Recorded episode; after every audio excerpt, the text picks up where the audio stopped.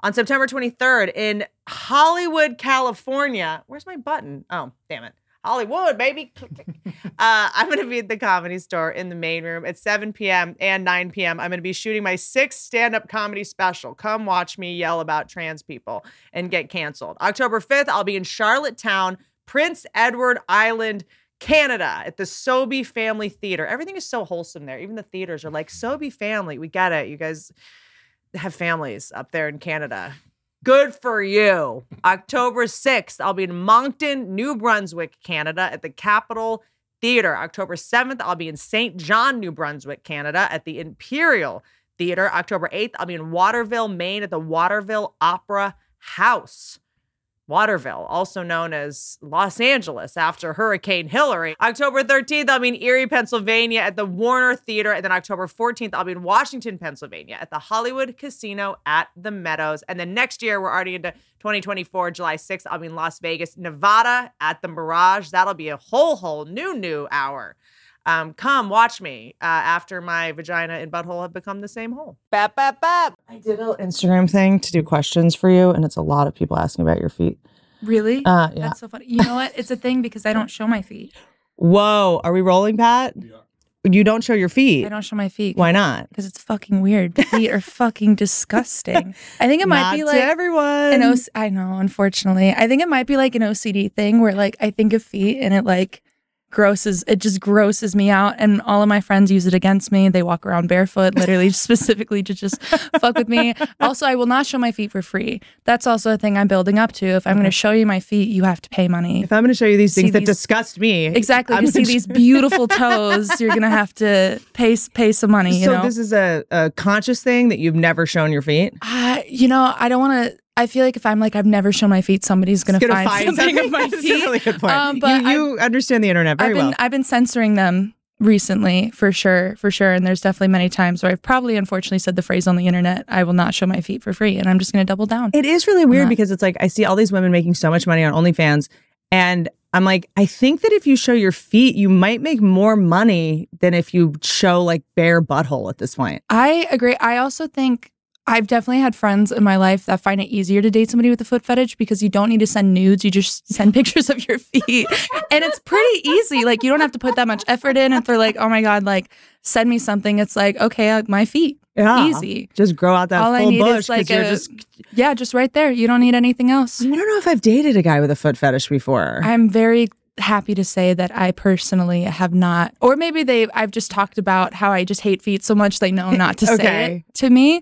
Um, but I don't, I don't also like to kink shave in any way. So I, I would be, I will. I'd- I'm happy to. I mean, there's Get definitely- your mouth away from my feet. there's some kinks that I would, I like how you went to sucking toes. That's the first, that's, that's where you went. I, I, well, I, I, don't even know the things that people I can do with feet in a sexual way. Well, I don't understand. Okay, please tell me if this is like you're. This is not the age to be Oh, telling no. you all this. I mean, I'm a legal adult. Okay, we, this we is can a go sexual here. education We can go here. Okay, thank you. Teach me the ways. You are the pregnant one. So Teach me the ways. no, don't do anything I've done. I'm doing it all wrong. I was like, this isn't how you get pregnant, right? I don't even know how basic ana- anatomy works.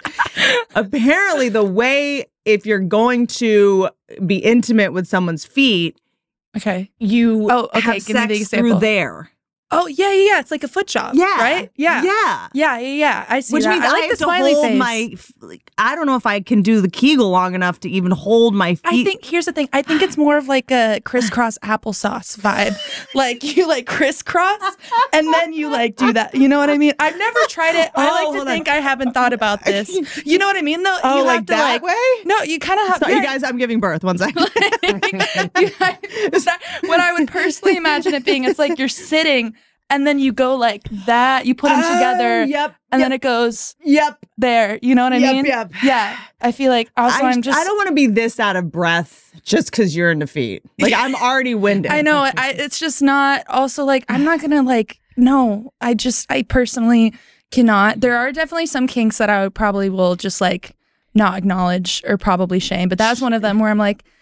It rides the line for me personally. It's like my thing with scuba diving of like, is there nothing on earth good enough for you? There's nothing on land good enough for you. You have to go down into the darkness with like the toothed, like tentacle things. yes. Is there nothing up here good enough for you? Yeah, that why, my, why is my the feet, toes? you know Why what is I the mean? feet? Also, like, at what point do you like find out you have a foot fetish? Like, do you like look at The first your time at little Foot Locker, kid? yeah. The first time you're at the beach and you're seeing somebody wearing flip flops and you're just like, fuck. like, it's a good question. You must just be like, God damn it. like fuck. Ah. And then like there has to be a point where you don't tell anybody and you internalize it and you're like, no, like I and then there's a moment where you're just like freeing and you're like, I like feet. And you're just like, Like I'm doing this. accepting about it. And because there's like, probably a good angle on it. Like I'm not a I'm not a boob guy. I'm not an ass Yeah. man. feet. Feet. It's pretty easy the ugliest to thing about you me. is what I'm into. which I just turned. I'm now into feet people. yeah, because you know what? It seems easy to I like be with a you foot person. unconditionally. Yeah, I just need to get pedicures more often, and then it's fine. if you are into feet, like you love women. If that's a part you can accept. yeah. Okay. You know I'm, what I I'm mean? down if you're this. like boobs, yeah, yeah. n- I'm good. yeah, no, Butts, ass, ugh, Yeah. toes, I'm absolutely. a pair of heels, ugh, uh, like well, it just I'm not trying to I'm not kink shaming. I'm No. mom shaming. I'm I'm shaming your mother. call your mom. What Tell her you love her. tell If you're looking at somebody's feet.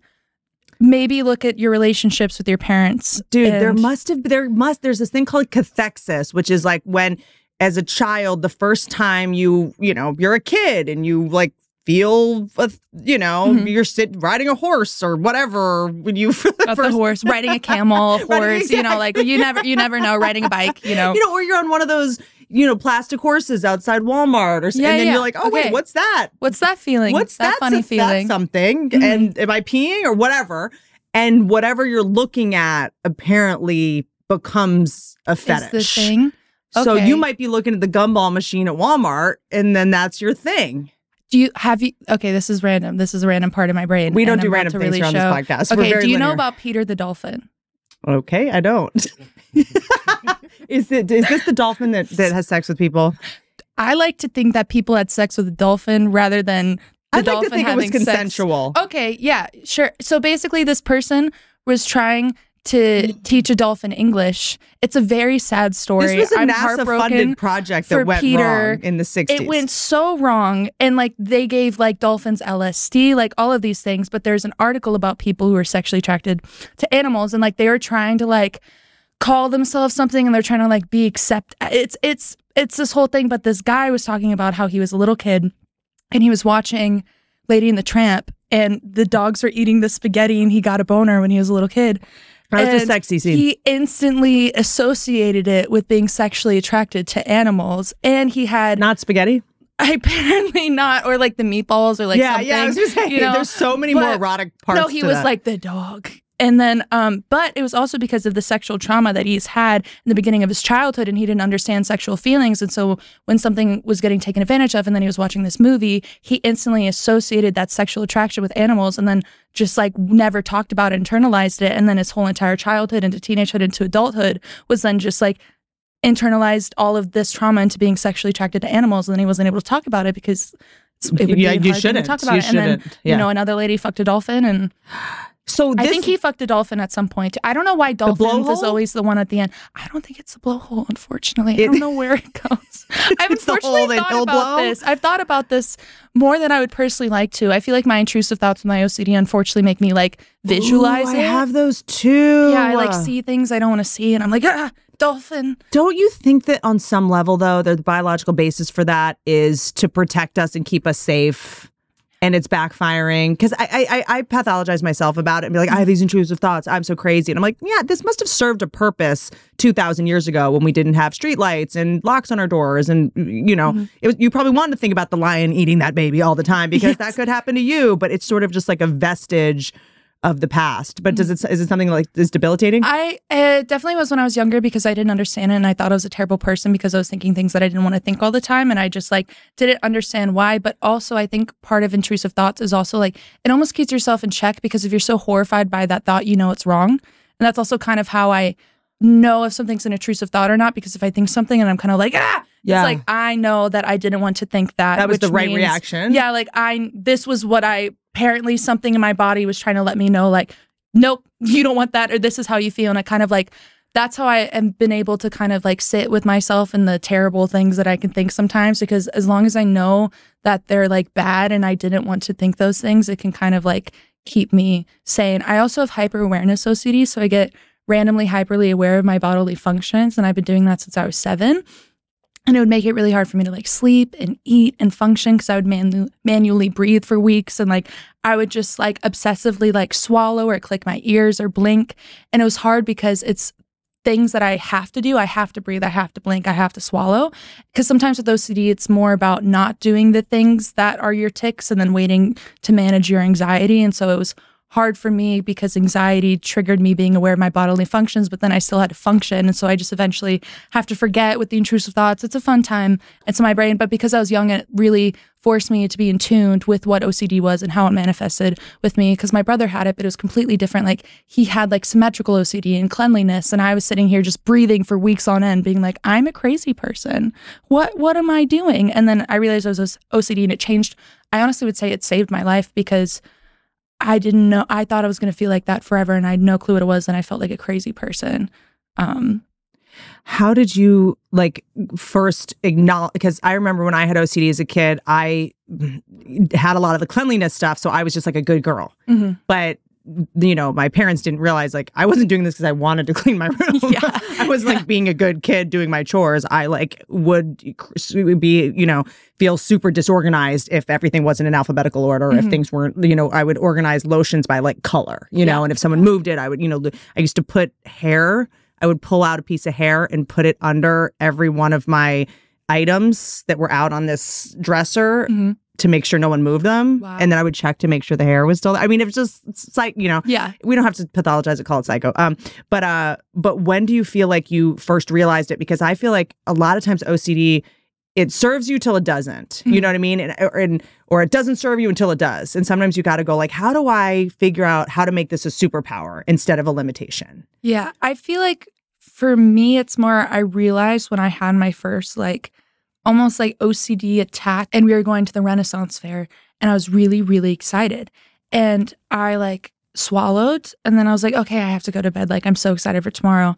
And then I like swallowed again, and I was like, no, no, no, like, I have to like calm down and go to bed. Like, I am so excited for tomorrow. Because I also used to have this thing where like, I just go to bed and you wake up in the morning and then you'll have your day. So I was like, just like, get this over with, like, go to bed. And I couldn't stop swallowing, no matter like what I thought or what I would do, and it would make me not be able to sleep. I noticed when I was with people that I was really close with, but when they gave me a lot of anxiety, I would like start getting aware of my bodily functions and keep consistently doing it. And I think I and by that you mean like you'll just go like I'm breathing in, I'm breathing out. It's almost like you're. uh, Do you feel like there's some sort of self preservation? Because the best thing to do to calm yourself down is to focus on your breathing. yeah, I think I would be like falling asleep next to somebody and I'd be aware of their breathing. And then I Yeah. would just like start breathing and I wouldn't be able to stop. And a lot of it would get triggered right before I was going to bed. So I wouldn't be able to sleep for like weeks at a time. Ooh. And it was so frustrating. And it's OCD is also one of those things when you're like, ah, I haven't manually breathed in a week. And then you're like, God. As soon as you Like- celebrate it, then it kicks back but, in. but honestly, once I was able to like manage the anxiety in my life and the people that were really stressing me out, once they like left my life, I didn't have it yeah, anymore. And that's the thing. for me, I, I found I went to therapy for it, and they say a lot of the struggle with that particular type of OCD is you spiral out about the future because anxiety and OCD come together, and like Yep. anxiety is thinking about the future, and so I- Anxiety is I can't control anything, and then OCD is I can control this one thing, and so you're able to self soothe with that. At least I can control this. You know, these three crayons are in this order, and like Mhm. I, I'm gonna at least be okay. And I'm like, I'm gonna be manually breathing for the rest of my life. I'm gonna be on my wedding day and I'm gonna be thinking about this like every day for the rest of my life. I'm just gonna feel like this forever and ever. When's it gonna stop? Yeah, When's yeah. it gonna stop? And I have now, especially because I've dealt with this for a couple of years, I've been able to be like, okay, like I'm gonna be experiencing this thing. I'm gonna think about it until I don't, and then eventually I'll get over it and it just is what it is. Because sometimes the more you try to control it, the more it controls you. Yes, it does. And so I I think for me the way it has be manifested in a superpower is I just um in negative ways and positive ways I can just like think about the same thing over and over again and try and find different perspectives on it because I fixate on it and I compulsively think about it. So if I'm like, okay, if I'm thinking about this career or something about myself, let me think about it and try and gain perspective on something. Or just like obviously there's something that's bothering me that makes that's making me think about this thing over and over again. Like what is the thing that is making me think about this? So it just makes me look more at myself and my patterns and like the way my brain works and trying to just be more like nice and calm with myself because once I lose that calmness, everything the anxiety just starts spiraling and it's just not a good cycle. I love in. what you said about like instead, you know, of like removing the people from my life that were causing anxiety. Whereas I feel like I hear most of the time, not to say that, you know, medications don't save people's lives, whatever, but I think for the longest time, the idea was, oh, add all these medications instead of subtract the stressors, mm-hmm. you know? And it took me a long time to go like, oh, I'm I'm taking this medication when I really should just maybe stop talking to this person. Do you know yeah. what I mean? I'm taking this medication so that I can just like, you know, figure out a way to neurologically cope with this person in my life who just might not be a match. Yeah. And people, I didn't realize I was so young and I'm still learning this now. The people you surround yourself with mm-hmm. have a massive effect on the way that you view yourself.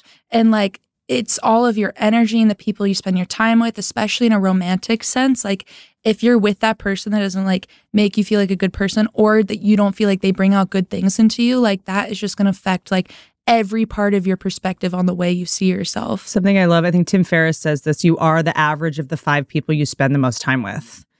And I yeah. I spend a lot of time gravitating towards people who need to be rescued and that need help and like how, and then I'm like, "Oh, I'm now in this all of a sudden I start getting into a victim mentality. And it's mm-hmm. like, no, because I'm spending time with people that aren't as resilient and that sort of don't focus on the solution. They stay in the problem. You know, I start sort of like taking on those qualities, you know, mm-hmm. and like it took me a long time in relationships to realize that this is going to sound kind of savage, but the person that you choose to be in a relationship with is a business decision.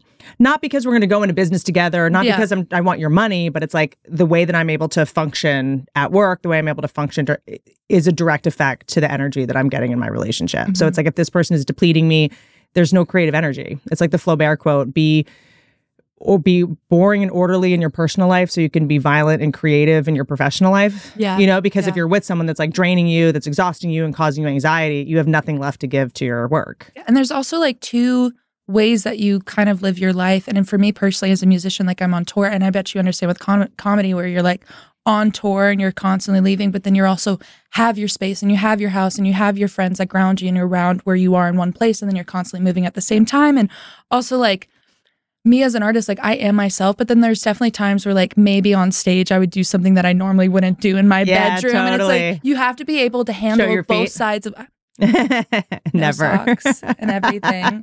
um, but no, you have that person has to be able to handle both sides of you yep. and both sides of your life because if they like the chaos and the excitement of you, they also have to be able to deal with you being tired and wanting to be in one spot uh-huh. and like uh-huh it's it's an interesting and also they have to be able to like understand what you're doing and respect it, but also not glorify it at the same time. Ooh, that's fascinating because I do feel like people tend to be attracted to me. They see me on stage, they see what I do, and I and then I have to be like, I just hope you know I am the most boring like I nap nap is life. Mm-hmm. Like oh I'm God. not at home doing Absolutely. bits, constantly being funny. Like mm-hmm. this is like I can only really um, you know, do this for a couple hours a day. Like this is like I only have the bandwidth to do this at night when I the agreement with the audience is like we're exchanging adrenaline. Like when you're on stage, like you're on drugs. Yes, you know what I mean? You go literally. out, like the adrenaline from the audience, like you're not going to be giving me the energy of 10,000 people. So, yeah. like, I'm not going to be that person. And I'm not going to be the same person I am on stage that I am, like, at home with you drinking coffee. Yeah. Like, it's just not going to be yeah. the same thing. There's something interesting I heard. But the good news is you're dating two women. Yeah.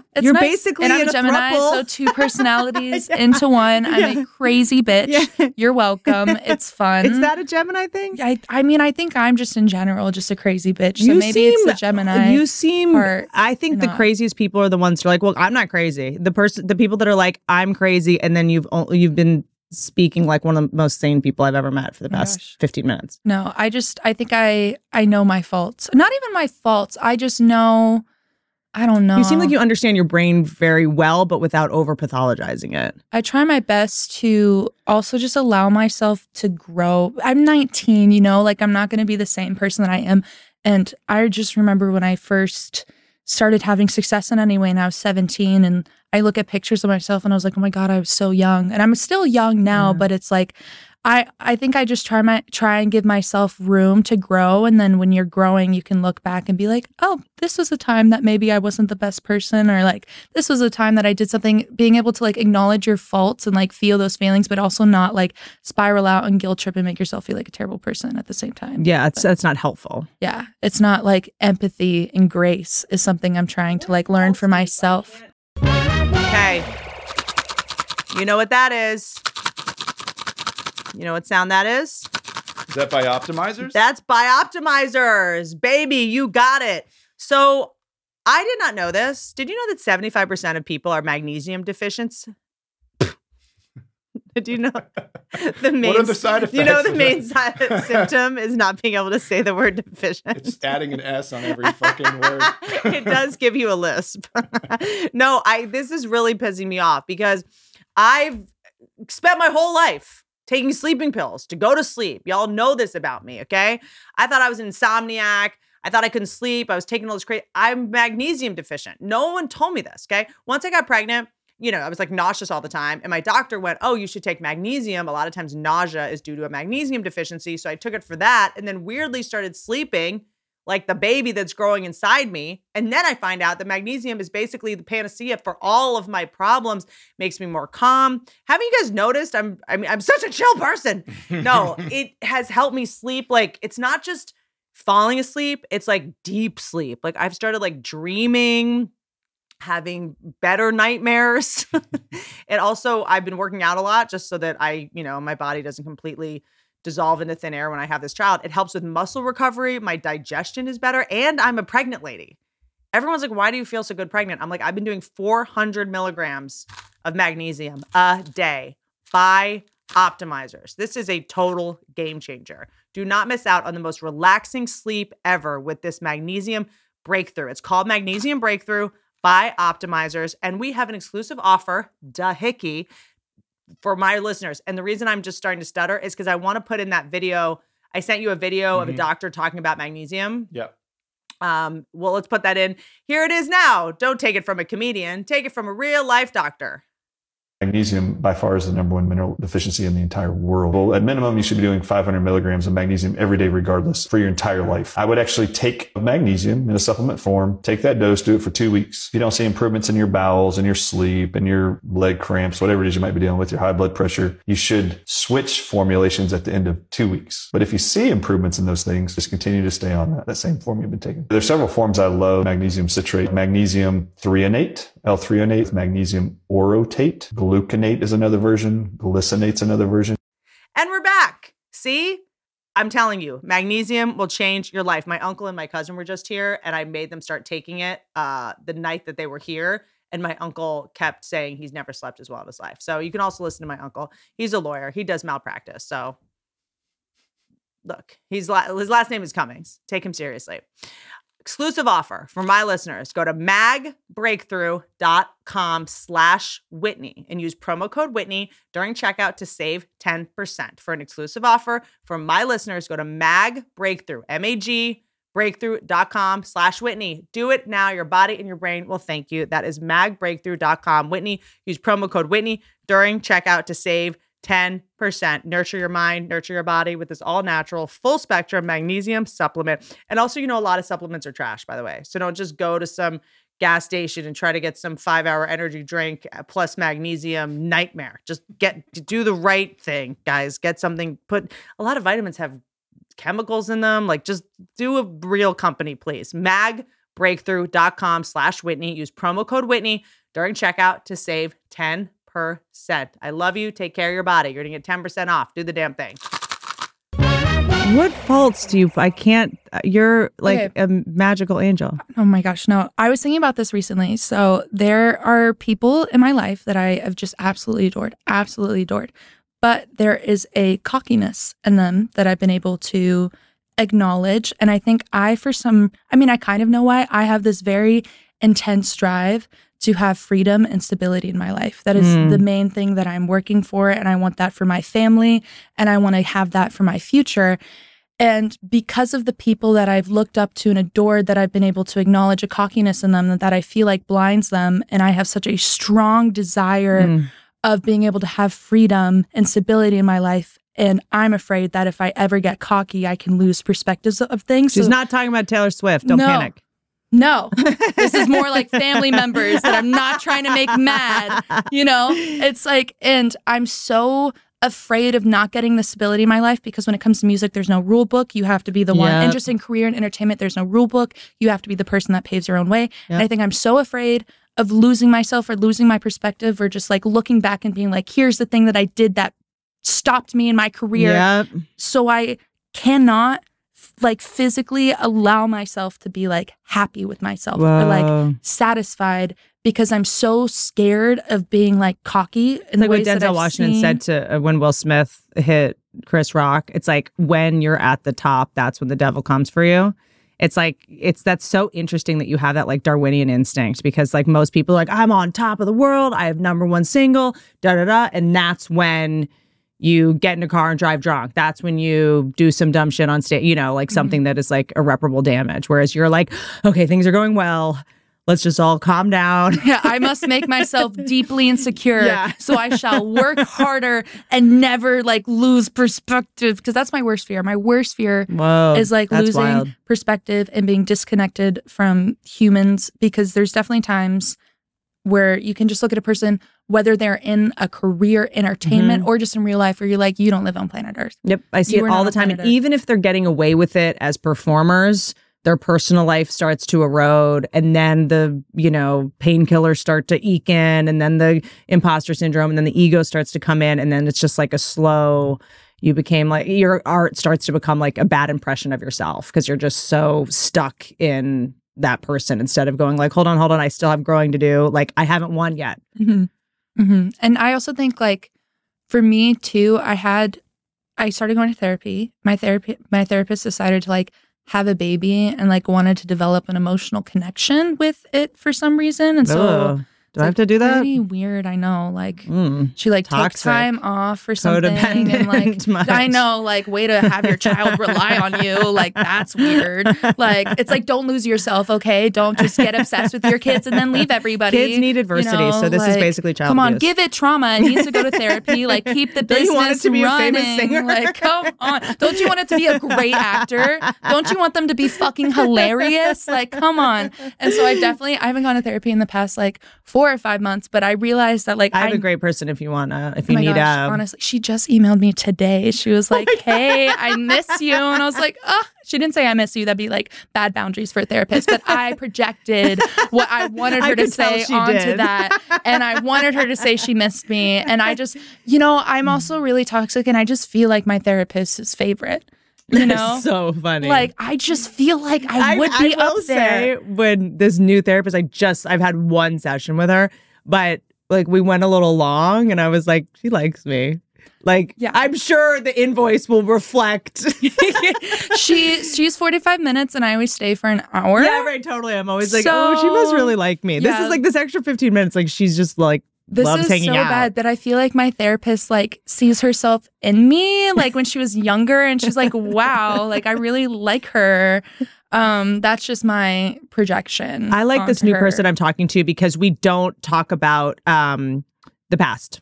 We're not talking about the past like at all. She's like, yeah, about your now. yeah, we don't need to talk about that. Like I've, you know, I was working with a therapist for a while, uh, eight years really, trauma therapist, great, worked did EMDR, really worked on the Oh, yeah. OCD, did the 12 steps of, you know, ACA, super helpful, you know, um, hypnosis, all this stuff around the trauma. And we kind of got to the point where I was like sort of running out of things to talk about. Mhm. And um, one day she went, you know, I think it's time we get into the trauma of your birth. And I was like, I feel like we're done here. Yeah. I feel like we're good. Mhm. Like just like well in the op- the delivery room, like in the you know when it's very traumatic for kids, you Mhm. come out. We should find out how you were born. Was it C section? Was it breech? Was there drama? You know, did the vitamin K drops and the vaccines? Sometimes they take you. You know, I was like, I feel like I'm just gonna kick it for a minute, Yeah. and not, I don't want to get into Yeah. how the the sh- the quality of the sheets at the hospital traumatized me. The as a- thread count. I don't remember. too- I, I yeah. maybe the, maybe I'm a ditz, but I just don't remember. Yeah. There is a lot of science about you know how traumatic childbirth is, the LED like lights. the nonverbal trauma. well, because they used to take the baby away from the mom right away, you Oh. know, and then and they would bathe it more than they needed to. There was all kinds of weird shit God, going on. We're just so fucked up. I know. We're so fucked up. Like we're so goddamn weird. But I like, was just like- beings are just so. I was like, I don't even want to think about myself as a baby. This is just feels like. And then this new woman, she's like, Yeah, we don't talk about that. Doesn't matter. What your Mhm. parents did truly doesn't matter. Like, there's a point where it's like, eh, we forgive them not because they deserve forgiveness, because we deserve peace. Like, move on. Yeah. And she's really savage about that kind of shit. You might not. You might still need to, you know, I'm I'm definitely like go through that. harping on the past right Yeah. now. Like that's that's where you I can do that for a little while currently. longer. Yeah. I think like familiar relationships and how they affect you in your other relationships in life, Like recreating childhood circumstances, yeah, kind of thing. Yeah, and also just like the type of love you have as a kid is the type of love you look for in other people. Mm. And I also just started like feeling feelings that I didn't understand why I felt them. And I normally almost always know why I feel the way I do, whether I like it or not. I know why it's happening. And I just stopped knowing why it was happening. And I was like, I need to figure out why I'm feeling these emotions because this is really confusing to me and knowing how it's like manifesting in my life. And also, like, having all of your dreams come true in music is like the best thing in the whole entire world. But it also just made me like deeply insecure. I was so insecure. That's the thing no one tells you Mhm. about is when you get everything you wanted and what if it doesn't work? hmm What if I still have to live with these feelings and I still have all this stuff and I still feel rejected some and it's like in every level someone said to me um this was ages ago like you know that Julia Roberts loses jobs to Meryl Streep. Yeah. You know what I mean? Mhm. The net rejection never stops. Yeah. You know, and then you have this mass uh love that's coming at you, but then there's the people that are in pain out there who need to say this sucks and you Mhm. suck and you're not funny and you're like uh 2000 people just said they love me. This one person said I suck and that's all I can think about, you know, because the OCD whatever that maybe got me here is hmm now making it so I can't even enjoy it cuz what about this guy in Pensacola who just said I sucked? Yeah. Right. like he's right and then everybody else is lying or maybe the other maybe they're bots maybe all the people saying i love you are bots and And this is the only real human and i'm like am i in the truman show and everyone's making fun of me yeah. Like everybody's filming me right now and everybody's paid actors. and, nobody like, tells you about the paranoia nobody tells you Mhm. about the sort of like i got it all now what nobody tells you about like oh Oh, now I feel like everyone wants something from me, and I don't know if what I mm-hmm. owe other people, and then like the guilt. I, there's just like a lot of stuff which like no one's like, oh my god, I feel so sorry for you. You got everything you wanted, but it's like it's also real. Yeah, I also think what was interesting I found is like some parts of this experience is also unrelatable to people so they don't care. Like there's people that have specifically tried to like exploit me or invalidate me and if I were to ever say something like, "Hey, you're doing this thing." People are like, "Who cares? Just deal with it." Yeah. You know, cuz I'm always like why are we getting to the point where we're like having these opinions on person or even like why are you making that video why are you trying to get a platform on trying to shit on a person Yeah. but the other people in the comment sections aren't going to have somebody make a video about like what type of dress they wore or like Yeah. who knows who or what whose dad helped me get somewhere you know and it's like they don't care so they're just like just ignore it i'm like but why is it here in the first place Yeah, you but know, it's like, it's also it's like you know you become an artist because you're a very sensitive person, and then all of a sudden you get and an attention whore eh, yeah, well, there's that too, malignant narcissism, whatever Yeah, it just- is. is Which, by the way, I was just know. telling Pat because we were doing a BetterHelp ad read, and uh, there was something in there about like narcissists, and I used to, I went to two separate therapists, and I was like, "Am I a narcissist?" Like, because I mean, when you're a comedian, when you're a musician, it's kind of like you, you, you all day. Mhm. And she was like, "Yeah, narcissists don't come to therapy and ask if they're narcissists." that's true You know what I mean? Yeah, they're not yeah. like, can you help me get like they're they think they're nailing it and they're just out there like hurting people. yeah You know, but there is a narcissism that comes with insecurity of like, I'm not good enough for this and I'm not good enough for this. And if I don't achieve this, no one's gonna like me. That Mhm. feels like it could be narcissistic because it's maybe self-absorbed, but it's like she just made me realize being really insecure sometimes like feels like that Mm-hmm. because you're like want so badly to not be this, you know, it's like being a piece of shit in the center of the universe yeah kind yeah. of thing. And you have to just go like okay but having so many feelings and being so like a highly sensitive person and then people like your work because you're being vulnerable and you're putting yourself out there. And then all of a sudden they're like but you're not allowed to have feelings. It's like well that's pro- I think what you liked about me, and it's so you made the song where you were like super authentic and you like expressed your anger about mm-hmm. this guy, and then everyone's like, well, you're not allowed to have anger. It's like, well, that was kind of the reason you liked me in the first place. I thought.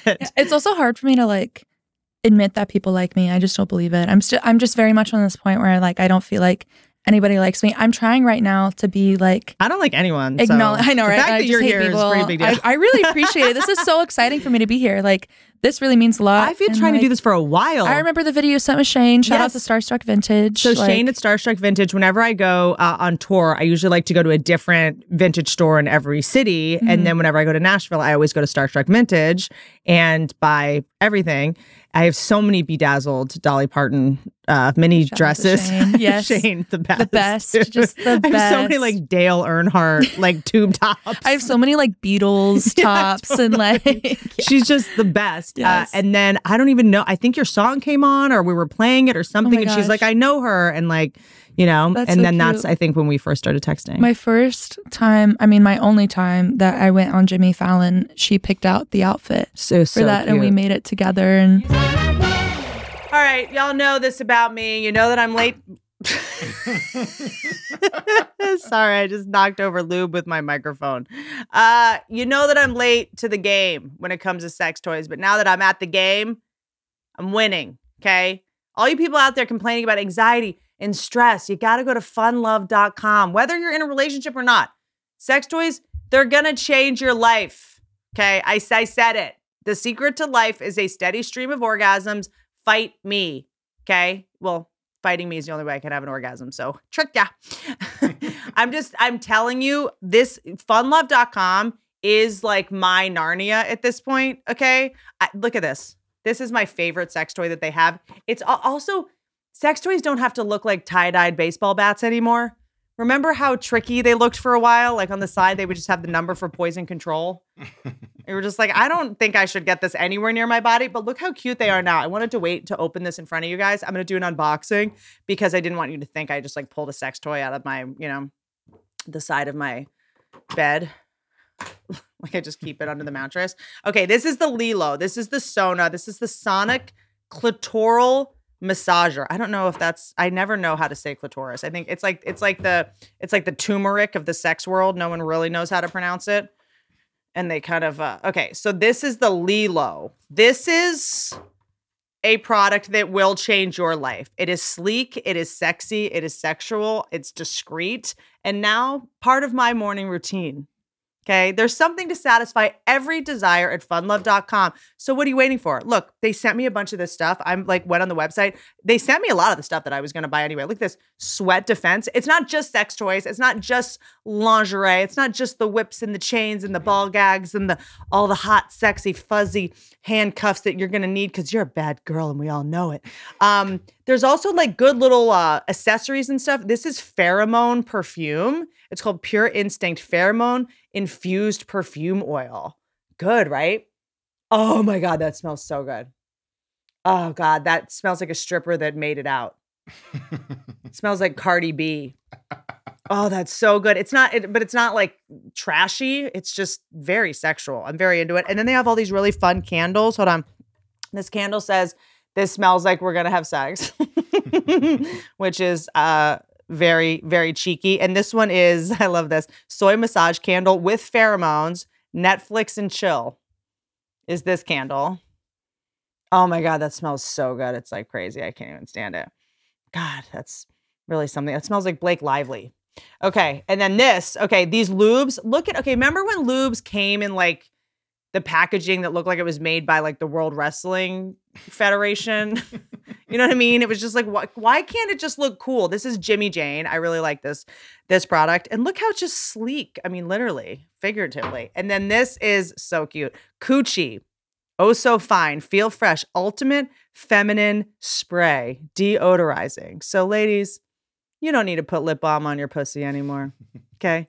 You've got coochie. Oh, so fine. Feel fresh. I'll use this on my armpits. I don't care. I mean, armpits kind of are like vaginas without the hardware. Without the risk. You know what I mean? Fun love.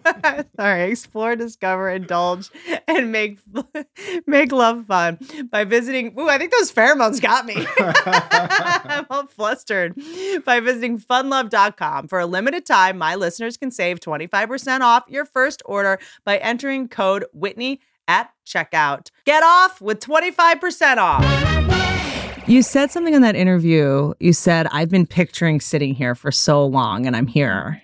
I would just sit and talk. Like I would just like be like, yes. So like when my song went number one on the radio, I was just like, this is what it was called and this is what I was doing. And ugh, the album. Yes. Okay. Like I I think I would I would mainly pretend I was like a musician, but sometimes I'd be like, so this movie that I just did, like or like I definitely have been in the shower being like, if I were to ever and this is more when I was a little kid, like if I were to like win a Grammy, I'd be like, Thank you so much to my mom and my brother. like, thank you. Like and I yeah, I used to imagine playing and I used to when I was younger, I was really gosh, I think like I was a perfectionist and I just had things that I thought made a person like perfect and I was very proper. And so I Mm. wouldn't like curse or like cut my hair or show any skin or talk about sex or like any of those things. I was just very like not uh, politically in any way, but I was like very just conservative and I almost like had this like I was on a high horse, you know. I thought like I knew what was like right and made a and then I like grew up and was like, oh my god, I'm fucking ridiculous.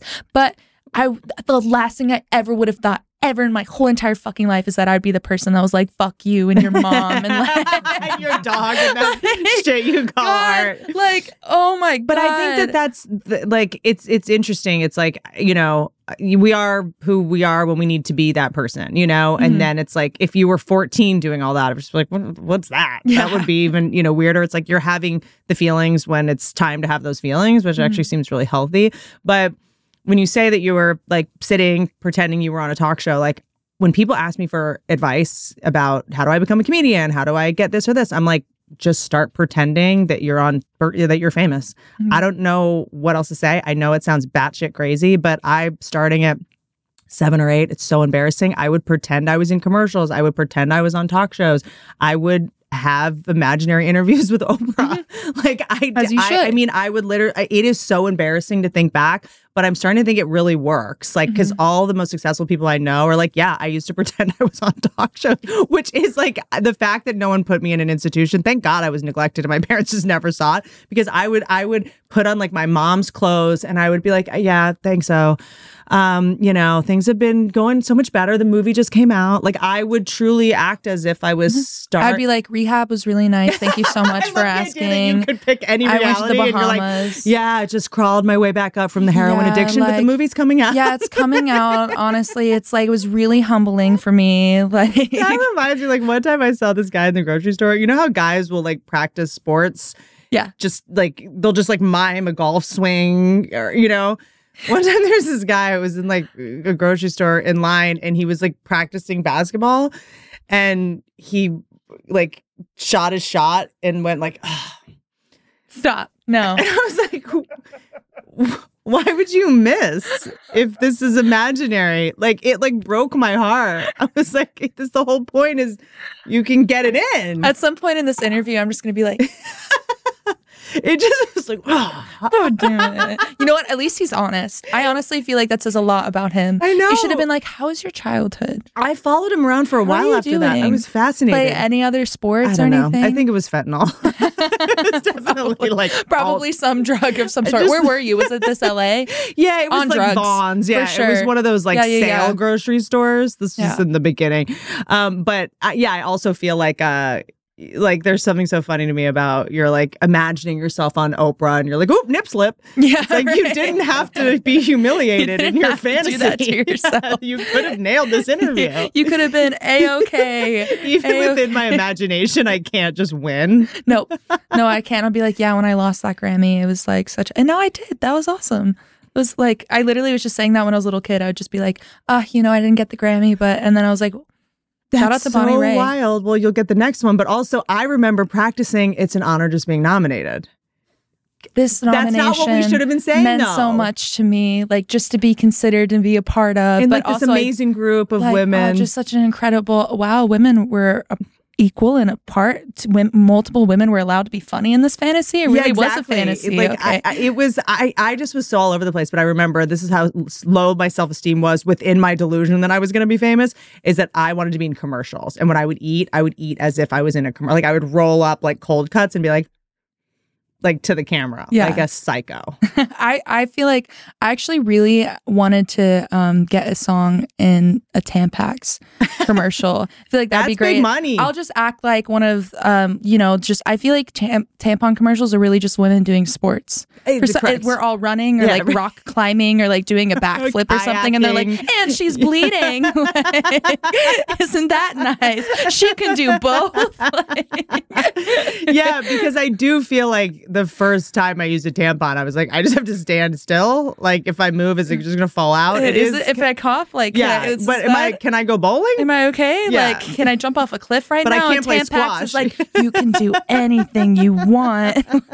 Like, can I just lie in bed? I'm on my period. I know. really- I feel like shit. I really don't want to Who do wants anything. to run when you're on your period? Yeah, why don't they just show a woman in bed with a heating pad and some ice That- cream watching real. Black Mirror? That's real. And they're like, no, she's running a 5K Uh huh. Uh uh and zip lining I'm good. and a cheerleader. I'm- Yeah, like, why do I have to do all this? cheerleader. Yeah, it's like showing someone holding up a cheerleader by their undercarriage. You're like, Yeah. ah. it's almost like they need to prove that women can do something while they're on their period. So they're like, true. just so you know, we Yeah. we exist and function.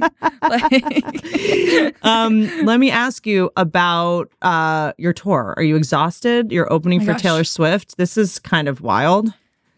It's so ridiculous. it is a little ridiculous. I mean, it's it's a it's it's exactly what is supposed to be happening, but I don't even. Oh. It's I didn't even almost didn't want to ask you about it because like, how do you even? I was just so ridiculously lucky for the tours. Well, okay, so I'll just say last year was the wildest year in my life. I had done so many incredible things, things I had never done before. I was 17, turned 18, like crazy. And I kind of remember Touring because you went to Europe, like right? yeah, and I mean I like was able to open up for like Tate McRae and do shows with my chem and like open up for AJR and do headlining rounds and festivals and I played Wembley Stadium for the first time and um it it was just my I w- I was so lucky last year I played small clubs to big clubs to amphitheaters um to arenas to stadiums which we played like every type of venue that could kind of get played last year. It was like if you just want to know how to tour kid, Yep. here you go. Do you was get nervous? I do. I get nervous because I don't I don't feel like I have an accurate perception of myself and I can't I'm really hard on myself so it's hard for me to like actually perceive myself in an honest way and so it's hard for me to like understand what people get out of seeing me or believing in me or liking me. And so I get really really intimidated but I just try my best because I know that's Mhm. like the best thing that I could do. Right. And I've just been doing that and it's happened to be working out for me. And so I'm trying to like build up on my confidence or try and see what people could see in me. Um, but I definitely get nervous. And I think it's also why it's called the Scared But Trying Tour because I opened up for Pink and Taylor this year, which was just so ridiculous. And I remember at the end of last year, I was like, what am I going to do next year? What am I going to do next year? Like, how am I going to like make my career legitimate? How am I going to like maybe take this? Like, I was so lucky with the social media front, but how do I make this like real life, you know? And then Taylor is just like, hey, kid, do you want a really fun How six does that months? happen? She just like, Oh my God. I oh I love this story so much. This is I feel like I'm making it up. It's like a lie. Okay. So I was playing the NSAI award. So I moved to Nashville when I was 10, or I started going to Nashville when I was 10. I moved there when I was 12. So I've been kind of overall there for about like nine years. And Taylor came up in the country music circuit in Nashville. Um, and so we just claim her like Nashville. Yep, just, I mean, everybody loves Taylor Swift, but Nashville, we're like, she's ours. Yeah, you know? yeah, yeah. Um, and so the NSAI word stands for National Songwriters Association International. And so they were um, having an award show, and Taylor was winning Artist slash Writer of the Decade.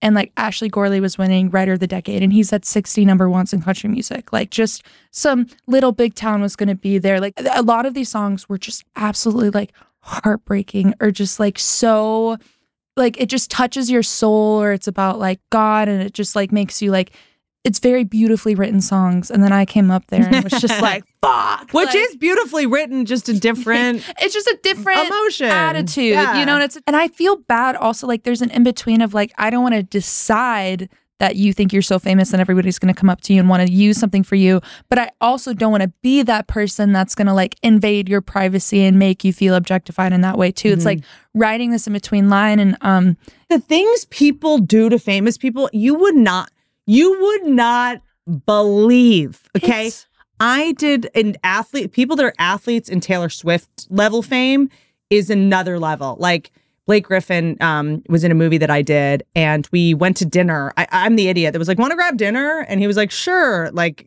I don't, I don't think he can go to dinner places. You know what I mean? people were coming up to the table, being like, "Hey, man, how's your knee? How's your is your knee? You, are you sure you should be out?" Like people, you know, because he's a famous athlete Yeah. on their team. One guy came up and was like, "You sure you should be eating that? no. There's a game on Thursday." You can clean. Eat, and that and then one of my own friends, one of my own friends, Dan Levy, calling you out, comedian. First thing he says to Blake Griffin, he's just like, Hi, Dan, nice to meet you. He's like, Hi. He's like, So you eating clean? Stop. No. Like, What? like, I was shocked. I was like, I feel awful. Like, as a female comic, I have people come up to me. They're like, Hey, cunt. Like, hey, like, they'll yeah. they'll try to be funny with me and say Mhm. inappropriate shit, whatever. But I was like, I cannot believe the stuff that people say to famous people. People are crazy and even you know, like I've I've definitely s- people are crazy. people are crazy. That's always what I say. I'm just like people are crazy. Such a funny- I am like I'm in such a chill point in my life where like I don't really like maybe every like every other time I leave my house sometimes people are like are you and I'm like that's me and then they're like sick and I'm like cool. Cool. I'm in such a like chill point in my life but I've definitely been around people that I just see their lives and they're trying to just like be with their kids or like live their Yeah, life famous people. and yeah. they just like it's so hard. there's a certain tax you pay. It's like Yeah. you get to do this for a living. You get paid. People love you. You can't have it both ways, you know. But Mhm. I feel like it's it's there's this. You know, I think podcasting honestly uh, has made people feel so close to us in a lot of ways. Yeah, so it's yeah. like I've noticed in the last couple of years, it went from like, "Hey, can I get a photo?" to like, "Hey, so uh, what's up with the um, Nikki Glazer's bra? Can you call her from? Give me her number." I'm just like, "What? what are you talking about? are you about? talking about? Yeah. Like it's just so cash. You know, it's like, you know, I liked your hair better when it was short. And you're just like, like, okay, suck my hi, dick. Yeah. hi. Yeah. I yeah, I've definitely had some people ask me some crazy things, but you know, I'm I'm definitely in a point where for me too, like I find that almost everybody that's like in music or comedy when they have a skill that they just want to do for the rest of their lives, it's like I'm not here to like like be famous or like get attention or anything. Like I just want my music to do well and I just want to do that for the rest of my life. Like I just want to play shows and write songs and be able to do things with music. Um also with the Taylor tour because you asked me how I got that and I Oh, totally please, you have to tell the story. I totally I'm not. just like went a million Sorry. places. I literally recently just um took a test at the doctor for ADD and it came back very positive. oh yeah. And so I've been um very aware like you and I together are just two monkeys. Oh my like, god, on just like Adderall, constantly just like yeah, going yeah. around. But I Um, love talking to you because you talk really fast and your brain moves really fast. And I talk really fast, and everybody always thinks I'm like on something. But it's nice to just talk to someone that talks fast. so nice. I just I, I can talk a million miles a minute. Yeah, I'm so bad at like with interviews. Like I'm so bad in interviews because I will just like talk way too much. I will harp on something. Like I can talk about the same thing for 20 minutes and like say the same thing five times, which is in slightly different ways. this is a dream. Um, so basically, she saw me play, and then I went backstage, and um, somebody from Taylor's team walked out and went to my drummer. and Was kind of like, "Hey, do you know where Gayle is? Like, Taylor would love to say hi." And so my drummer's like, "Get backstage, get backstage, go, go, go!" And so You're like, I'm there, trying to get my tit back I'm like, I literally am trying to make somebody. Who was it? Who was it? Garth Brooks was on a live stream, right? He won Entertainer of the Year that year, and he was like, shout out to him, shout out to him. He was like, Gayle is a great performer. You know, she was playing and her left titty was about to fall out, but she killed it. And I was like, how did you know it was my left tit? How hey, did you know Gar. if it was my left tit? How did you know? So many people came up to me. They're like, "I'm so scared your tits are gonna fall out." I was like, "You know, I was playing guitar and like singing, had a band, and you're looking at my tits. Voted one you're of the looking at my tits, and my mom was just like, "Well, you know, like they're about to fall out." And I was like, this is not the thing. Literally, Mom, like you're you're on notice. my for- grandma just seeing Garth Brooks talk about my tits, and I was like, "This is fun." Like, Dude, so- Garth Brooks is like Oh. very a very big part of the podcast comedy community. Didn't he block Tom Segura? Like him and Tom Segura have this ongoing Yeah, drama. They they go they go in on him for his uh his intro to Facebook. Where he's like he basically did a selfie video, very heartfelt, oh no. uh very low voice. Um, you know, all all of his anticipations about being on Facebook. He's like, I want to make new friends. What? I'd like to catch up with old friends. Wait, oh Wait. I want to chat with you. He's like, meeting new people. I, I need to like see that. this. now on Facebook. I really wasn't sure about this at the start. But then a friend of mine said something that just made all kinds of sense. I'm like, She I said, have to- think of it more as a conversation. Why is this? I like that. I like that. But I'm already finding out on my own. So it's wiping the walls out between you and me. And I really like that. I It allows us into each other's worlds, or I, I guess like in my case, hotel room. It's like your, your titty was Hotel falling When. I think about things I want to post, I want to post like cool stuff, titties falling slick out. stuff, neat Slick stuff. stuff, neat. Cool stuff. But most stuff I'm I'm, going to post is going to be raw stuff like this. Raw, guys. Why is It's this turning who me I on? Is Wait, stop. I like that. This is just who I am. It's just Have right. you- slick stuff, cool stuff. So if this is truly a conversation, then I say let the conversation begin. So they they've spent like eight hours talking about that video on your mom's house. Oh no! And They so go yeah, on so You know what- they okay. You- I've never seen that video, but it makes a lot of sense. You know and what then, that reminds me of? Actually, sorry to interrupt. Um, um, a hostage video. yeah, there's actually there's okay. I can't believe I look. I'm not going to talk about how I know. Actually, okay. So on TikTok, there's this person. There's all these audios of kind of like this ASMR thing that was happening, and I like looked it up on YouTube, and it was somebody playing out sex, but just like completely just talking it through. It was like really. I listened to it like once, and I was like, "This is interesting," and that's exactly what it reminds me of because it's like that's nice, like that's slick. I want We're less walls bedroom. between. like, this is breaking the walls between us. Like I was like, are they fucking? Like, he's talking to the listener. Right It sounds like he's gonna fuck everyone on Facebook. And I was like, is he trying to fuck me? Or like, also, what's really bad? It is a good warning though. Also, I told up, I'm coming. this is bad. I told people. I'm gonna die. Hold on, it's just like it gets better the more you think about it. Like it's like Oh, that's nice. it's just like it's just like you know what those like darkest part is like this guy's like a legend. He's like so talented. Some publicist was like, you should probably get on Facebook. He's like, ah, really? I'm Garth Brooks, and there he was like, I'll just do it myself. And they're just like, well, there goes his career. Like it's just like it was so unnecessary. Bro, he posted that shit on TikTok, when he gets on TikTok, he'd be like, "Oh, this is I want to tick and I want to talk. Also, talk to you. This is so bad. I told people he was Kenny Chesney. it's like Kenny Chesney was talking about my tits or something. it's just like such a oh, bummer when someone has successfully like gotten away with hiding who they really are for so long and has been so successful and then now just boom done over. It could be 3D chess comedy trolling. oh god. No, might I think that that's genius. I would. I one day you're gonna catch me quoting that whole video. the whole video. Like, whole video. it's also so dark. Like it's so dark in there. Like, who do you have tied up in your closet right like now? how how big of a rush were you Where are your kids? Where are your children? You couldn't have done this at a show like, "Hey guys, I'm joining Facebook. Thanks Nashville." Like we're like there could have been a very Also, like, just imagine all the moms that were like, ah, "He's on Facebook," and I like, think he responded God, to them. so many, like, it's probably like, "Yeah, you like Oh, that? No, I'm on Facebook." He does a lot of videos. Y'all, did you know 35% of all fatal accidents occur between 6 p.m. and midnight, and people aged 25 to 34 have the highest amount of drivers involved in car crashes? You crazy kids.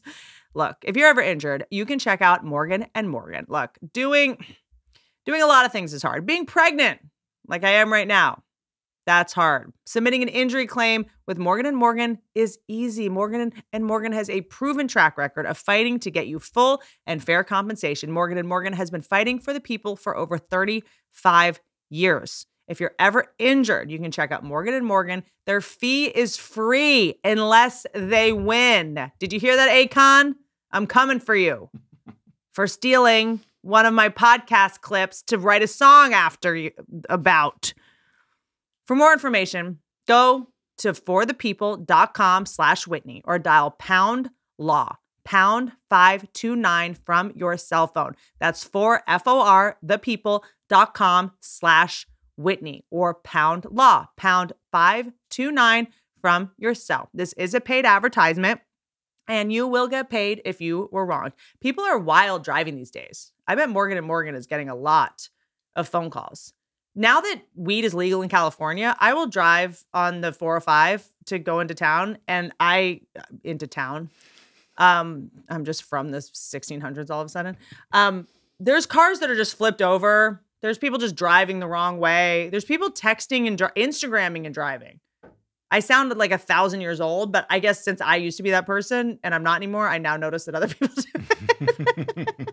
Having been the bad, dangerous driver for so long, You now know what's going on. In I know cars. what they're up to because I used to do it. When I'm just like see a girl drawing her eyebrows on on the freeway, I'm just like, what are you doing? But don't you feel like since weed became legal, it's worse? Anyway, don't put up with it. There is a there, it's a hassle when you get hit. It's a hassle when there's an accident. Morgan and Morgan, thank you for making it easy. Just press pound five two nine from your cell phone. Love you, mean it. He talked about my tits on his Facebook. I'm sorry. I'm sorry. wait, wait, wait, wait. Was it like an IG live? yeah, it was a live stream. And I'm not even like I'm not ragging on this in any way. I think it's like for me, this was a moment. I was like, "Mom, look at this. This is a time in my life."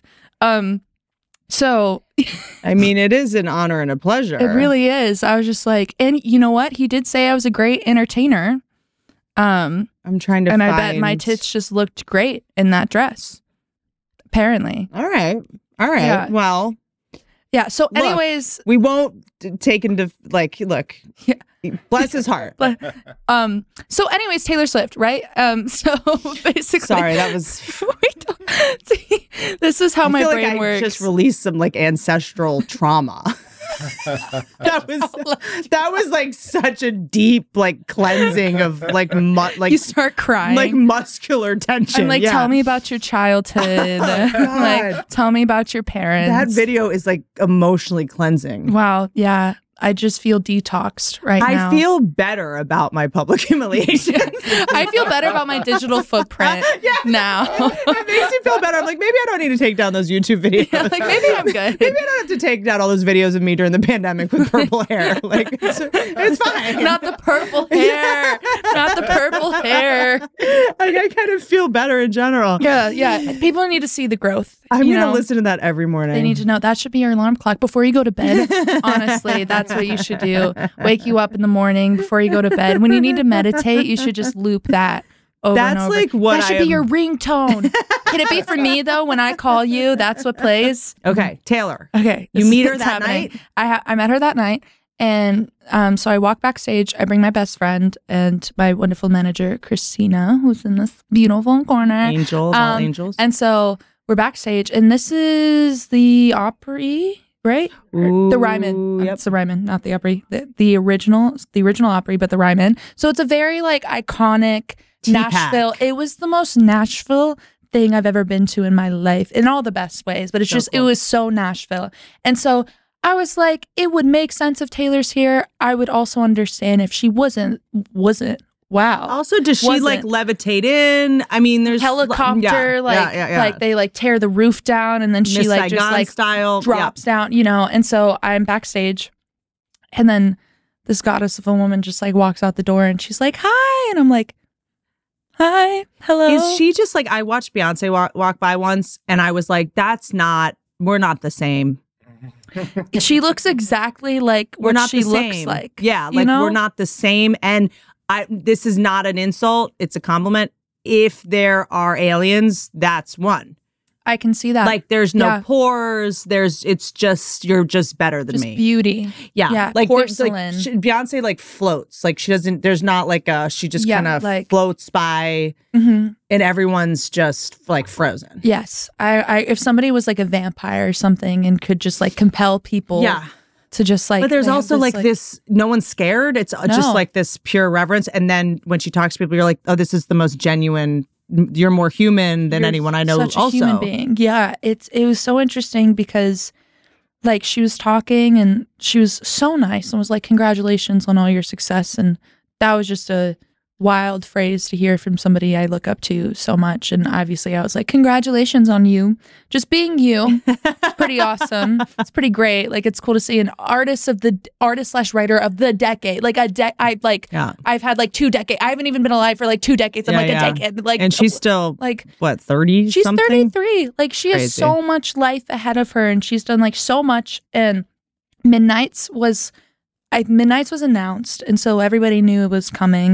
I think it was coming in like a week or two or something like that. And I was talking to her and she was just kind of asking me questions. And is she um, in like a getup? Or yes, she, she's okay. in this. Be- oh, God, I'm such a creep. She's in this beautiful blue sequin dress. It was long Mm. sleeved, kind of had like a little bit of like shoulder pads vibe, and it was like a crop top. And then she was wearing this skirt, and she had a high ponytail. I remember it because I was just like, Uh huh. "You're not a real per- person," you know. And um, and I was trying to be in that in between of being like, I'm acknowledging the fact that you're a human being, but I'm also not going to try and act like I'm like cooler than I am. Like I'm not going to be like, yeah. oh, sup, what's your name? Yeah, yeah. like let's not. it's just not Let's it's not. just like let's not and so um she was just asking me questions and i wasn't thinking anything of anything because she was like oh my god like do you like tour like do you perform a lot and i was like yeah like i'm like trying my best to tour she's like oh my god are you touring next year i was like yeah i am touring next year like she's like great do you open up for people no way. it, i bro No Bro. way. bro like oh I'm. This makes me emotional. oh, because most people would go like, "Hi, nice to meet," and someone would call the, like to make the decision that quickly. This makes me love her even and more. And so then she was just like, Do you open up for people? I don't know why. I don't know what in me made me say this. But I said, I open up for people who ask me to hmm. open up for them. And she just paused and then she's like, Okay, I'll call you.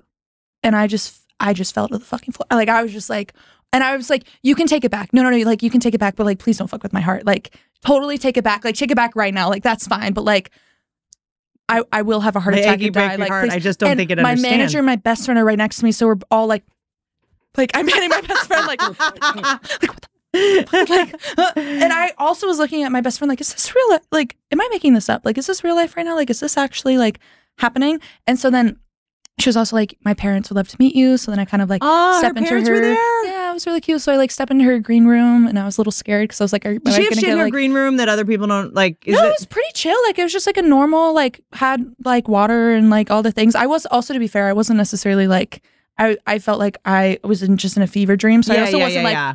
what's in her green I room. have like, to when I what's join. on her writer? I just, I, I, she's got, she's on a level where it's not even. There's definitely been a time or two where like even just in touring or we're at award shows or something, and I'm like, oh, yep, that's that's a little that's a little bigger than like mine. Yeah. be, like which totally makes sense. Like I'm just a I'm a baby artist. Like I'm just starting out, and um, yeah, she just like and you know her people pulled my manager aside, scheduled a call with them right away because we're kind of like, okay, like you can say all of this, but like you're Taylor fucking Swift.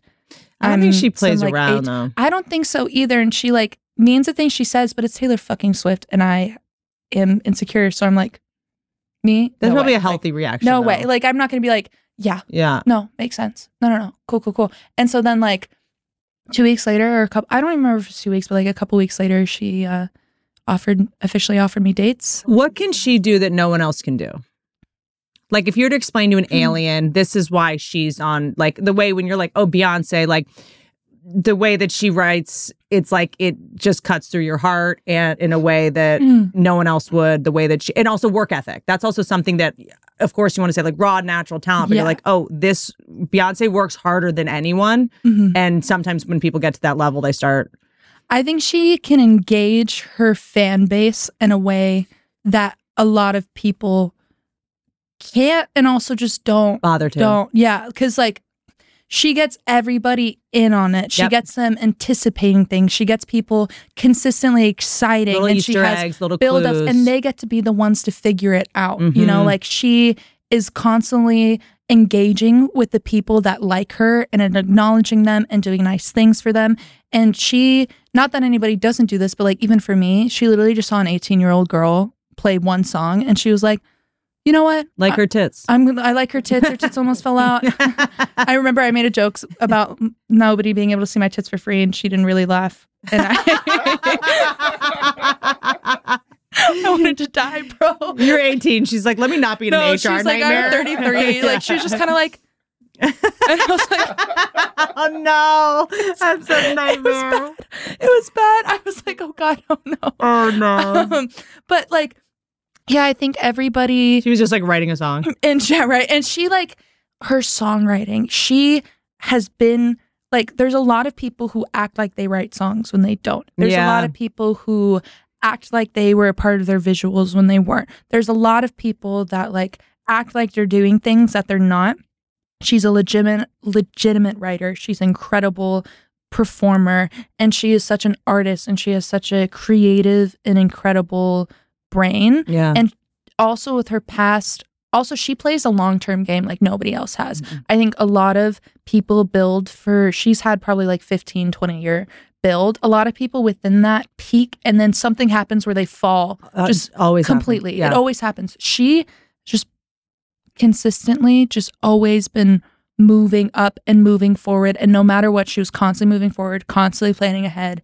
And she's had i think one of the biggest and best builds i've ever seen a musical career ever in my life. And something that I think is really uh, helps me watching Taylor Swift's career and maybe like obviously as a fan, but also watching what she's had to endure, watching like every time people try to take her down, it makes me like her more Mhm. in a way. And I don't know if it's the way that she handles it or it's just like, you know, who she is, her essence as a person. Like I remember when she was at the Grammys, like dancing, people were making fun of the way that she danced. And I was like, what are you doing? Like every time someone tries to come for her, it makes me like her more. Mhm. And I'm like, you just ha- you have to put up with this. Like she's brilliantly talented. This is, and you're gonna come for her for that. She's front row at the Grammys. Like, like she's got this um resilience. She doesn't respond to it. She doesn't let it get the best of her.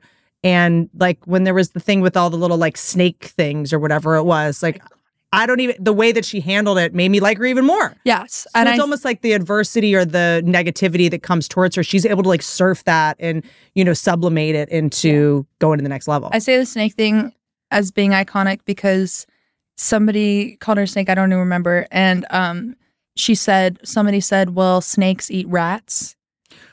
Great. and then she said, snakes is going to be my brand, Yep, bitch. yep. Like, oh my God, that was just, oh, that was "Come the best at me, comeback. bro." best comeback.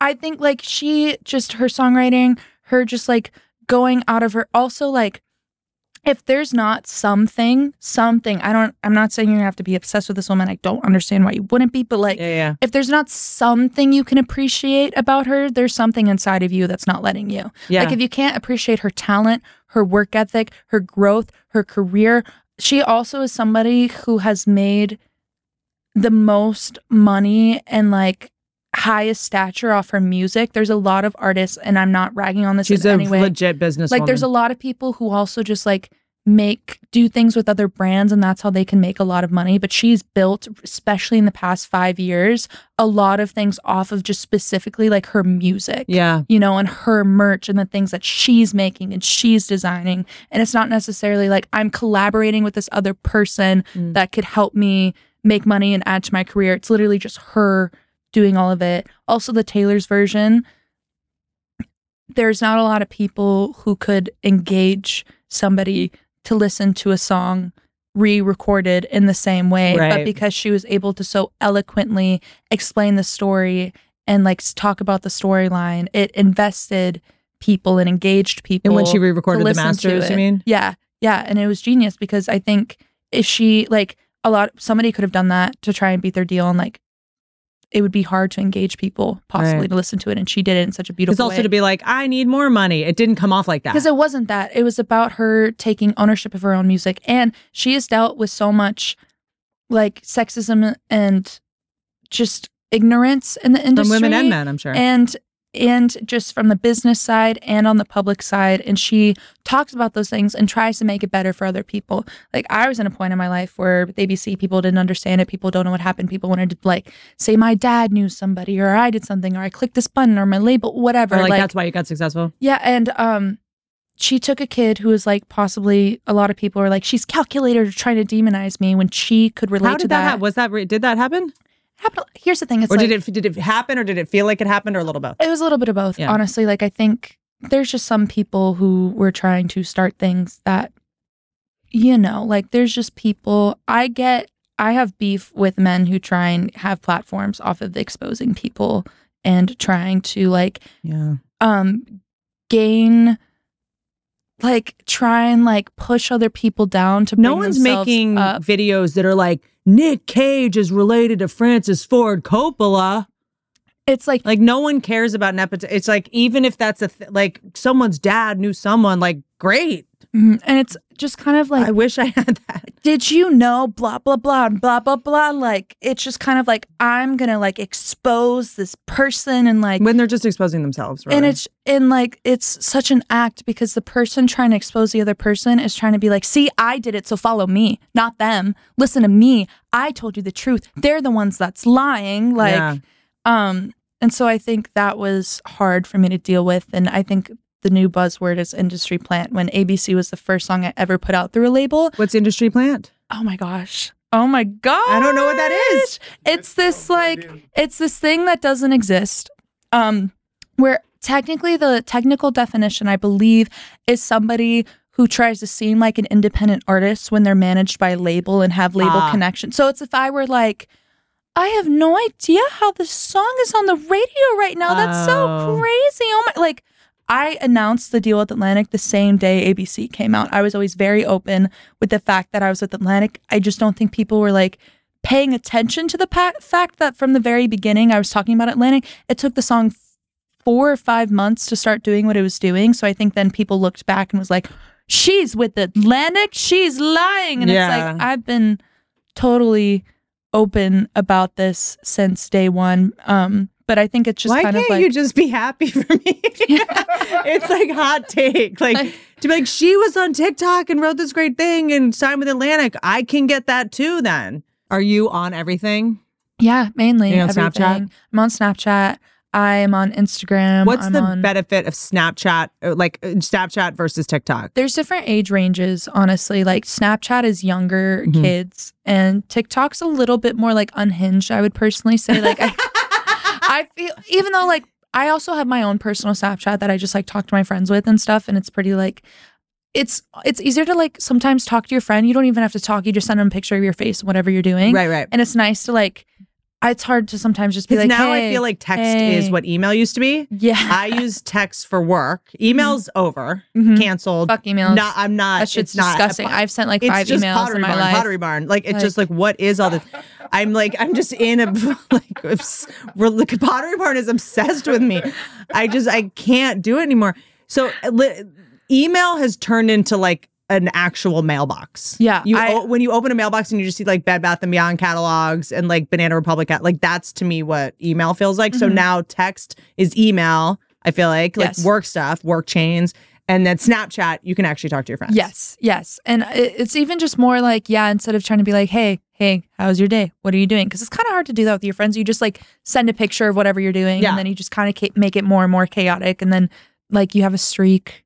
So it's such a like Gen Z, like you talk every single day and there's just a little number of how many days you've talked. Like my best friend and. I have talked every single day at one point for 800 days in a row. Is there ever like a day where you're like, ah, I missed it. I've it's, I've flew to Tokyo, and you're like, I, they have a little timer and so my my friend's always like bitch bitch fucking fucking snap me or she like knows my password she'll log in and like do it like there's also this it used to be this thing where you can that submit is a that is that would send my OCD into overdrive. oh my gosh it was so and also it's genius like how do you make kids want to use an app Addictive. every single day you get them to play this little game to just build a number. Being in high school right now, can you imagine? Why did you you break our streak?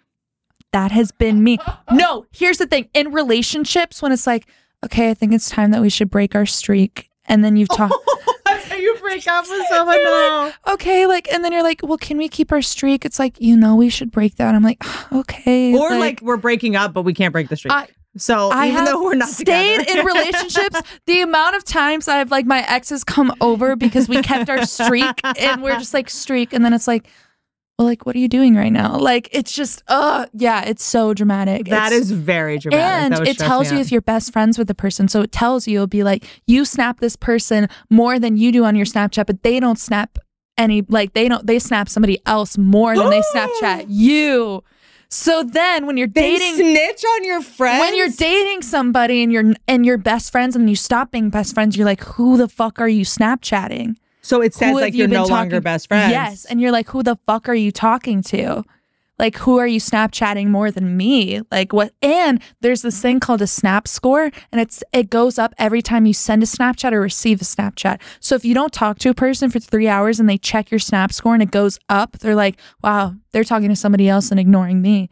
We're not best friends anymore. I mean, this really is. streak. It is just recreating the toxic nature of high school Oh my in gosh. person. It's so so like cuz like in friend groups it's just like wow like cool no no it's fine like we're not best friends anymore and there's private stories.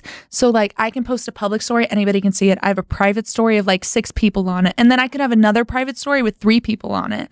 Like it's just so petty and especially when you're a teenager when you're a teenager literally like i have cried over streaks breaking before because like there's one recently where it was like 700 days and i was just like damn It's also like, why do you win anything? It's No, just like an OCD. No, you're It's literally just, like, wow, we've been talking every day for 600 days. Isn't that awesome? like, is it a loss that you stop? Like, maybe you- that's the is, win. Bro, it's so weird. Maybe that's when they should give you a prize. But then you do it for 800 days and then you stop and you're just like, that's two and a half years. and then you, yeah. and then you just see it fucking disappear. Also, do you know how rough it is when you have to purposely ignore that person for the whole day?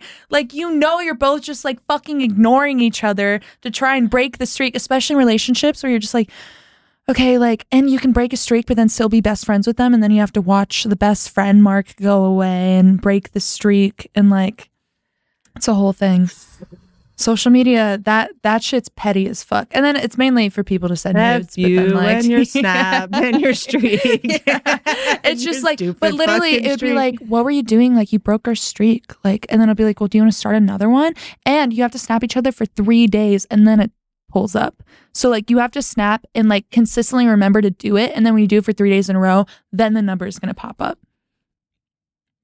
And for once you reach a specific point, you get emojis. So if you do it for two months Oh, straight, no. you get like a heart. And then if you do it for like four months straight, you get like a pink heart. And then you get a smiley face when you start for the three. To, it's like this whole. So then it's like, Skinner's oh my box. god! It will literally be like, oh my god, we just reached the pink heart. That means we've been like having a streak It means 2 we've been months. codependent and OCD together for three months straight.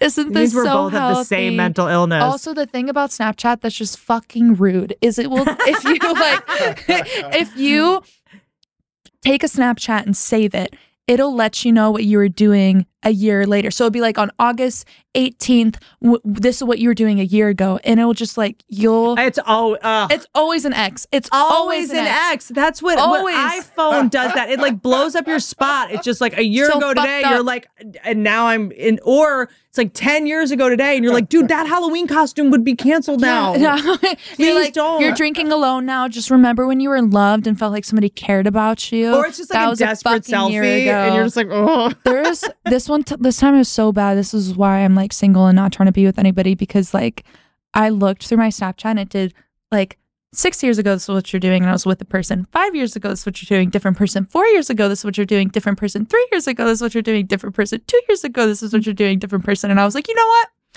I need to stop. I need to stop. I've been with a different person on this day every single year for the past like five That's a years. good thing.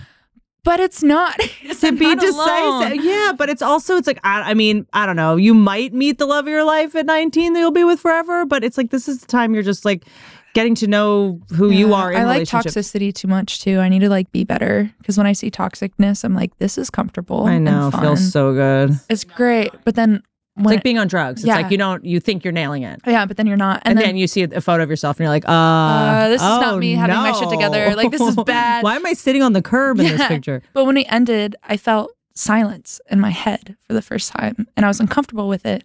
But it was like, whoa, everything's so quiet, and this is so weird. That's the thing when you have OCD tendencies, which I do, is when you're in a relationship that's really complicated, it's like a puzzle to constantly figure out, And and it's something to constantly like Yeah. obsess over, And getting then you're doing about. OCD over someone else's behavior, and Yep. they just posted this, which means what does that mean? What does this mean? And now and I need to. this, and this and then did. you're just like, I'm just solving a crime all Yep. day. I'm just a spy all the time, just constantly spiraling about them. And then it's done, and I was like, silence. I Mm. feel peace Ooh. at peace.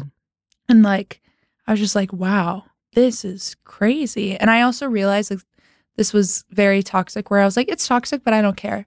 Mm. I don't care. If I if you can be I like learned this thing, especially kind of a bit in therapy where it's like if somebody's being toxic to you, you don't have to like internalize it and take it. You can just kind of be like, here's the things that I acknowledge are toxic about that. And I'm just gonna put that here and not let it affect me. And I was like, I can do that. That's fine. I don't care if you're rude to me because like I was so attached to a person that I was like, I know that if we stop doing this, you will not be in my life like this for the rest of my life in any way like this. So I'm just going to hold on, get attached to this, and let you treat me in like all of these ways because you know what? I'm going to lose you at some point. So I might as well just deal with it and it'll be fine. And so now I'm in the point where it's over and I'm like, there's silence and this is nice and new and fun.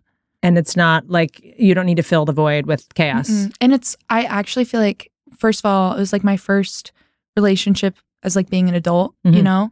And um, I think for like the first time, I can like actually get over a person and like yeah.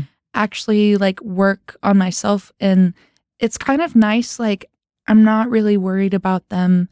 Are they over me? Are they with this? Are they the blah, blah, blah? Because I'm like, I don't care. There's also no way of knowing. yeah. And I'm just going to let If you myself. ask them, they'll probably lie. I'm just Yeah. gonna let myself be sad. I'm just gonna let myself be That's sad and fine let that be empowering for me. And like, it's just nice to be like, I don't care what you're feeling. I know what I'm feeling, and like, doesn't matter. It's Just just like that matter. ultimate surrender. It's Mhm. like the war is over, you lost. And it's It's like, all right, at least I can just, at least I lost. yeah, and Like, it's kind of awesome. It's really awesome, and even like, just doesn't matter to me, and it just doesn't affect me anymore, which is nice, and it's very very new. So And uh, yeah, and I find that like being in those relationships is like about just not be, being with myself. Just Mhm. being like, how do I, this person keeps me so distracted and I'm so focused on all of this person's flaws that I don't have to Mhm. look at my own. yeah. Also, it's my last year of being a teenager, and I want it to be for me. You know, Cool. I don't want to spend it on anybody else. Like, I want this year to be about me and to be happy and like. You're in the music business. You have all the time in the world to be in toxic relationships. I know exactly. That's what I'm saying. But also, I'm kind of like, imagine if I just like go to therapy and like kind of keep my shit together and then maybe not. Yeah. Be it, but like not be in toxic relationship. Maybe. Mm-hmm. Uh, or or just if uh. you, like you seem to have so much awareness for yourself it's like in healing the invisible wounds like the abandonment thing like would i want to be with someone that has abandonment issues i don't want someone to stay with me just because they have abandonment issues so Yeah. it's like i also want to be the kind of person that someone that i respect would want to date so why don't i just Yeah. spend this time becoming the person that I would that i want- would want to date eh, Yeah. you know someone blew my mind once when they were like would you date you i was like are you insane like absolutely not. and then I was like, oh, maybe I should just become the person that I would want to date. Oh, it sounds like a lot of work, but yeah, how else am I going to attract it is track. someone? You know, it's like we're just going to attract people that are attracted to our wounds. So why not Mhm. try attracting a healthy person? There's a lot of people in my family that have really severe mental illness, and there's definitely some people that make it everybody else's problem. yeah, um but it just makes you learn to have empathy with people and understand that you can't always understand the way somebody's brain works Yep. and you just have to surrender and just detach to and just submit. remove yourself when it is too much. there's there's just nothing you can do to No. make that person change and you will never understand the way that they're feeling Mm-mm. and that's okay and you don't have to and a lot of times, well, I, they truly believe what they're feeling. Mhm. Like it's it's true to them. Yeah. Even though to you, you're like, how could you think I'm attacking you Mhm. when I just gave you this get? You know what I mean? How did you take? And you're just like, I can't. We're in different realities, and that's yeah like i have people close in my life that are like bipolar and there's times where they'd like genuinely think I stole like five million dollars from them, Yeah. and I'm like, I don't know how to tell you that I didn't. I pay your rent. and like it's there's Yeah. gonna be like a moment of time where you're just gonna believe that, Mhm. and I just have to s- submit to the fact that that's what you're gonna believe. Like that also is like kind of going inside my fear of getting disconnected is kind of my fear of losing reality. yeah. Oh, interesting. Because you've seen people do it. I've seen like family members of mine that I, and I've seen them flip. Like I've seen them be there Yep, and then all of a yep. sudden they're not. And that is my worst fear. Whoa, whoa. That- It's really wild that you're able to, at this age, go like, I know that I might have this. uh, This is in my, you know, It's in my genetics. to genetics. happen, I have yeah. the same thing too, where I'm always like, do I have this thing? Do I have this thing? Do I, you know, to Mhm. the point of it seeming really neurotic. But I think it's like to, you know, make sure like I'm not losing it right because I think Yeah. that the people that I've seen lose it, they genuinely think they have it together. Yeah, it's also like sometimes somebody who is bipolar isn't going to think they're bipolar. Nope. Like they're not going to be like, "Am I bipolar?" And telling them like doesn't help. no, because they also sometimes aren't going to believe it, especially when they like get off. Me- it's also that cycle where you know, like you get on medication, you feel better, and then you think because you feel better, you can get off the Yep. medication, and it's a That's cycle. how. And, and also like. If I'm being like, you need to take this medication, then they're like, you're trying to poison me and you want me to like, you don't like me this other way and you just want me to keep me like Yeah. numb and like all of these things, you know? Um, but yeah, I'm fucking terrified. When I like get a song idea at two o'clock in the morning and I write the song, I'm terrified because I'm like, was that mania? Was yeah. Like, yep. you know, when I feel depression and then intensities of sadness and then maybe a couple weeks later I'm on top of the fucking Whoa. I'm like, I know. I'll be it's like, am I borderline? Am I it's bipolar? terrifying, you know? Even though life has those vicissitudes, you Mhm. know, they do have those extreme ups and downs. And then there's the level of being like, I understand that life is hard for you and you are just not going to get over this shit, but you could have and you didn't. And that part is on you, you know, like being able to be like, I understand that this thing is hard and a lot of people can't persevere that. But that in itself is on you and not anybody else around you yeah. you know? And so it's kind of that in between where it's like you have to just submit to it, especially with the people. Like I've had people in my life where I just don't think it's ever going to get any better, which I've come to peace with, and it more hurts. And they probably think that about us too. and they also like I don't think they think that they like want to get better to put in the effort, you know, because they've been. But I, a lot of times they don't think they have a problem. Mhm. There's also that when you're just like, oh, you truly think that this is, you're like, you're, I mean, you're done. Like, this is, Mhm. especially when you're manic like there they you think you can think you're a genius you can think you're top of the Yeah. world that you're god you know something that everybody doesn't you know and so that feeling like As you someone think you who have your shit together as Uh, somebody who's a genius and knows everything and like i'm just better than everybody else and i'm just like well, I was talking to Duncan Trussell about this recently because I, after my mom, um, I know everyone's sick of hearing about this. I'm sick of talking about it. Don't, don't panic. Um, but going through, um, losing both my parents and like I always had to take care of them. So Mhm. as soon as my mom died, I was like, you know what? I'm going to do something for me. I'm going to smoke weed. I'm going to take these mush- microdose mushrooms. That's Mhm. what everyone's doing, you know. And I was doing it for the wrong reasons. I was doing it to sort of mask grief Mhm. i- instead of to, you know, I was doing it to check out instead of to check in. And I had a little bout with mania because the mushrooms just weren't a match for me. Or maybe I also went off Prozac. I went off birth control. Like there was a lot of just many things I was just on a lot of confluence of things pl- uh, plus grief, and um, and then you know losing someone that you know you didn't have a great relationship with. There's this weird burst of energy Mhm. that's like this bittersweet. I think people that have had parents that have been in beds for a long time or been chronically sick for you know it's like 11 years. There's this bittersweet like. At least she doesn't have to suffer anymore. And now I have all this like bandwidth and energy that I Mhm. used to be using on worrying about this person, da da da, because it was like Groundhog Day of is she going to die today? It's, it's today, it's today, Yeah. it's today. And so there was, you uh, wake up, it's like, well, at least I don't have to worry about my mom dying. That happened. Mhm. Like there's a weird, you know, freedom to it. And um, Dr. Drew actually, I was talking to him about this, and he was like, mania, part of it, you know, you have it is when you don't think people are listening to you. Like you don't think Mhm. people understand, you know, and Mhm. I had that. I was like, the, I found out something about the Scientology boats, and I like found myself telling people, like, you know, that on international waters, there's no laws. And people would be like, oh, that's crazy. And I'd be like, but No, no, no, but you're not listening. But like, for real though, and they'd be like, "Yeah, that's wild." And I'd be like, "Well, we're not gonna do anything about it." Like, I don't know what. let's I, fucking go. I didn't. I didn't feel like anyone was taking it as seriously as The bus I. is in the driveway. I'm like, Get off. fine. So you're just I'm a gonna call an Uber so right now. you're just a pedophile. You're gonna let this happen. And it, I was like, I guess it's just me against the world. I guess I'm just gonna have to take on the Scientology boats myself. You know, it was this just. I'm gonna call up Scientology. yeah. Give them all my money and then they're gonna stop. I had this like it was like this it was like a grandiose uh feeling of like responsibility Mhm. that like I guess I'm the person that has to solve this, you know, Yeah. kind of Yeah. thing and no one's listening. Like which by the way I'm right. It's true. It's creepy. It's weird. Um but no one but no one really has time to care about this stuff you know? And then um the Saudi money putting money into Apple and Amazon and all this stuff. I'm like don't you guys see where this is going? Like I can change it. okay they're buying golf. What's next? Yeah.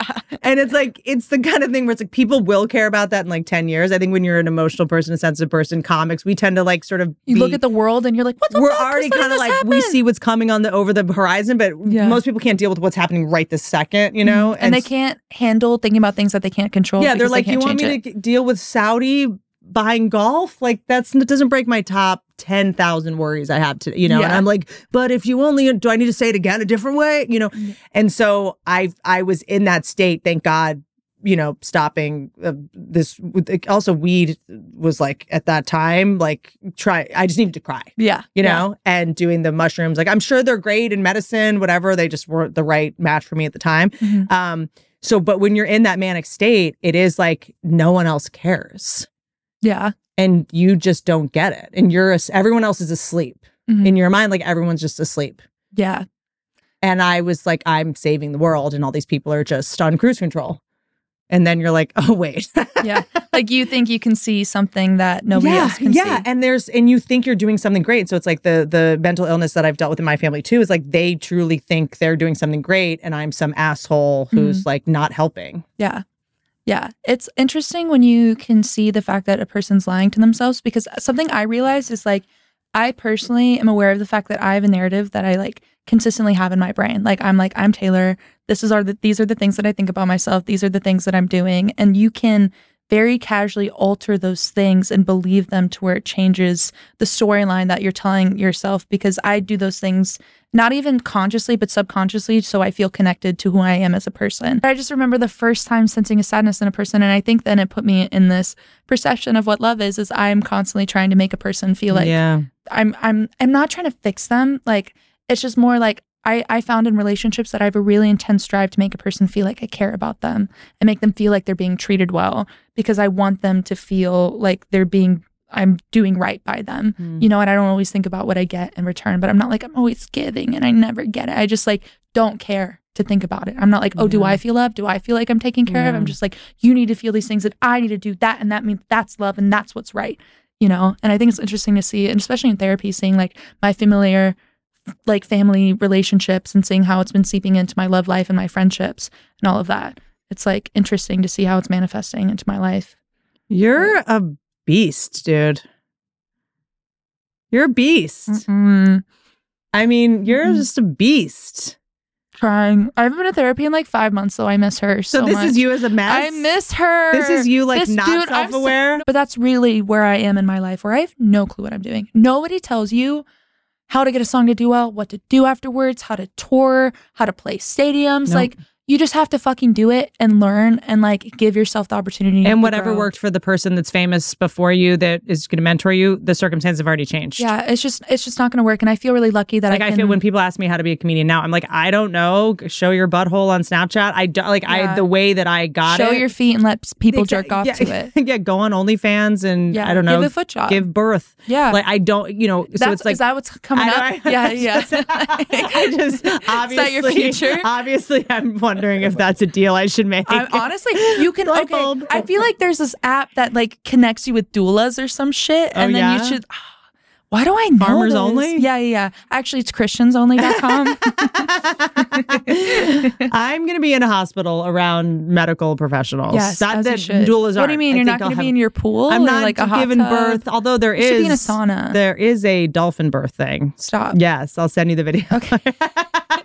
I know how much you love dolphins. I love dolphins. The amount of people I've told about Peter. First of all, R.I.P. Peter. Well, it was you know what they did to Peter? Oh, Do you know God, what don't happened? tell me, You don't know what tell me. happened? First of all, Peter got romantically attached to the scientist, okay? Romantically attached, okay? Because this happened for years, for years. And you know what happened? They stopped the program and they put Peter in like a small tank. They don't let him move. They put him in darkness and he kills himself. Dolphins can kill themselves. And Peter, Peter fucking killed himself. R.I.P. Peter. This is exactly how I sound on mushrooms. I mean, Who says is- I'm not? It is like looking in a mirror of me in January.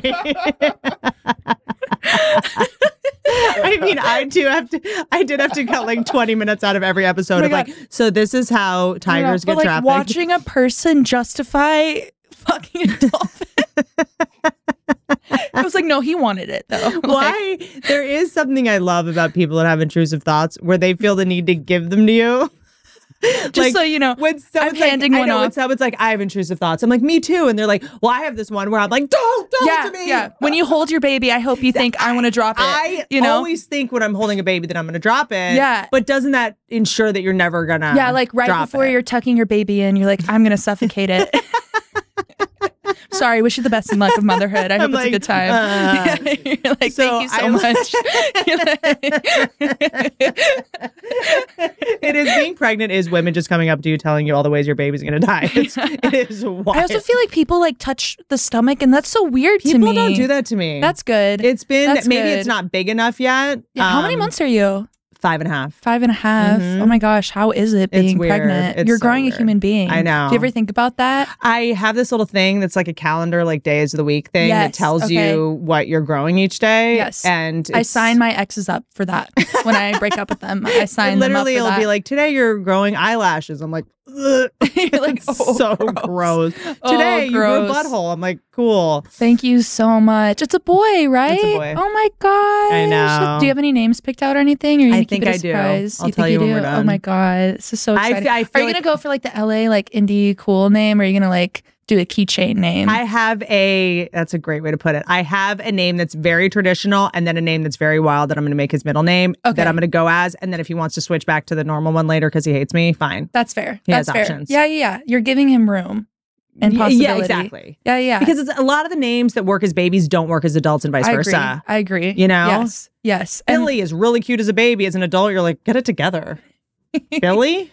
Bill, I fuck with Billie Eilish though. I do have to say. oh, I feel well, like Billy for a girl. but for a girl, for a I think boy. that shit's awesome. Oh, it's my favorite. Like, but yeah, my uncle's named Bill, and it's like, grow the fuck up. but when you're he was a baby, was be he Bill? fucking better, Billy. Billy? Oh yeah, no, you're Bill now. Yeah, you have to be Bill. Mm-mm. Bill, but he kind of acts like a Billy, and it's like Billy, stop. Bill like You fucking kill me, man. Every time I make you laugh, I get really proud of myself. You're- You need to stop. Like my dick's is gonna be huge by the end of this. Like, I'm obsessed with you. Oh my god. Okay, I know I'm holding you way too late. I'm too in love with you. I'm these keeping you way are too long. easy. These things are hard to end pretty awkwardly. So They I end these very awkwardly. don't ride on elephants. So Stole cute. You'll be hearing from my lawyer. Uh, I love you, Gayle. Make sure to go see her on Scared but Trying tour. She's the best. I love her. I'm obsessed with you. I'm obsessed. With What a you. dream. This is so lovely. I love Thank you. I I'm love gonna you. Be as awkward as always. Oh my gosh. Cut.